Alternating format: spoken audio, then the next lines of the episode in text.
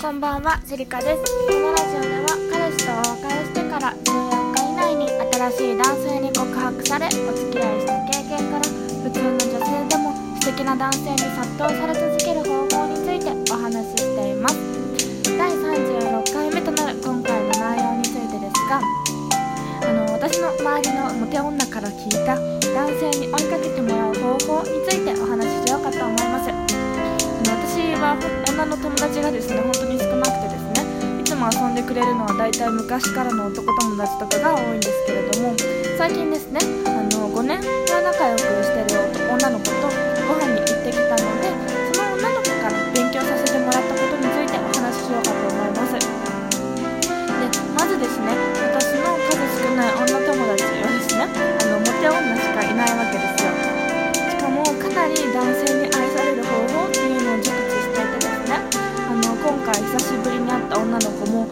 ちゃあの告白されていてですね。なんだその技術と思って私もいろいろヒアリングしてきたんですけれども。いやあの本当にモテる女の子といると勉強になるんですね。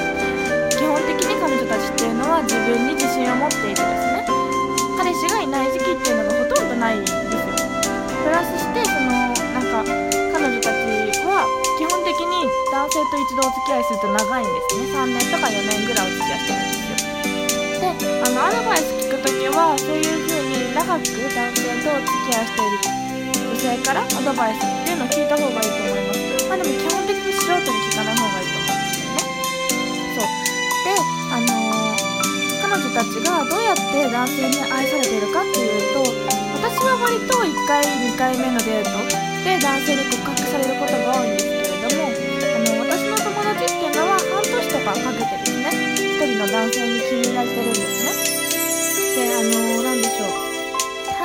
か時間がかかってしまうとこうめげちゃってもういいやってなる女の子もいるかと思うんですけれどもあのモテる女の子ってそれをですね同時並行で何人も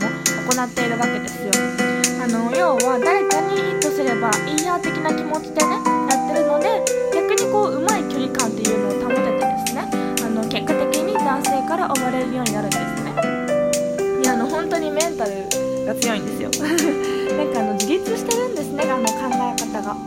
その彼氏に対してすがりつくみたいなイメージは全然なくてあの彼氏と別れたよとか言ってもですねすぐ次に行ける行動力があるんですね。あとは男性心理っていうのを熟知していて男兄弟がいるわけではないのにこのタイプの男性にはこういう風な行動をとるようにしているとかねあのめちゃくちゃ勉強になりますね。例えばいつも私が口酸っぱく言ってるようにですね女の子は1回目のデートでホテル行っちゃダメだよっていう風にお伝えしてるんですけれどもあのモテる女の子はですね付き合ってからもそれを2ヶ月間とか引き伸ばしたりしてですねタイミングを見ながら男性の表情とかそういうのを見ながら計画的にやってるわけですね。もうこんなんね男性に聞かれたら大変なんですけれどもあの彼女たち非常に賢いですから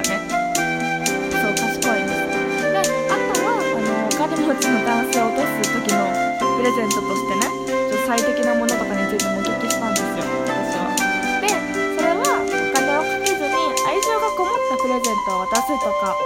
ていう風に教えてくれたんですね。例えば手料理とかそういったものをあげたりですとかお手紙あげたりですとかあのプレゼントをただお店で買って渡すよりも労力をかけてあげるわけなんですよ。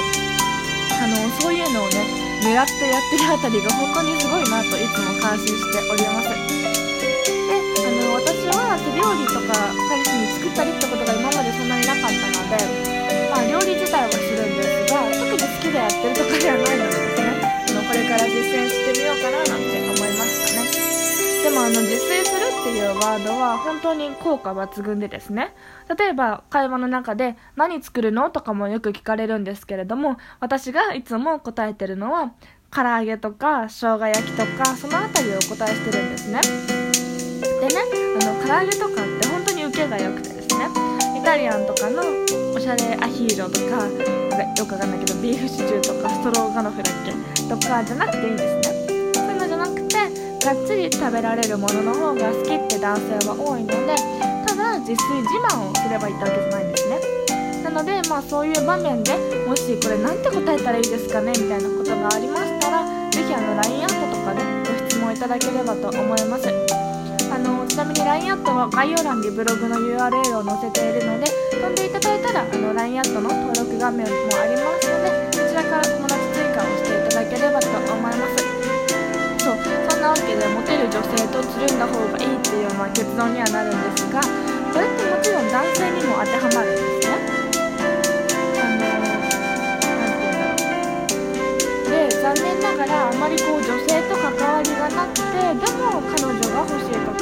そういうお悩みがある時には是非ですねモテる男性と時間を共にするというか合コンとか連れても行ってもらう連れてってもらうといいんですね。で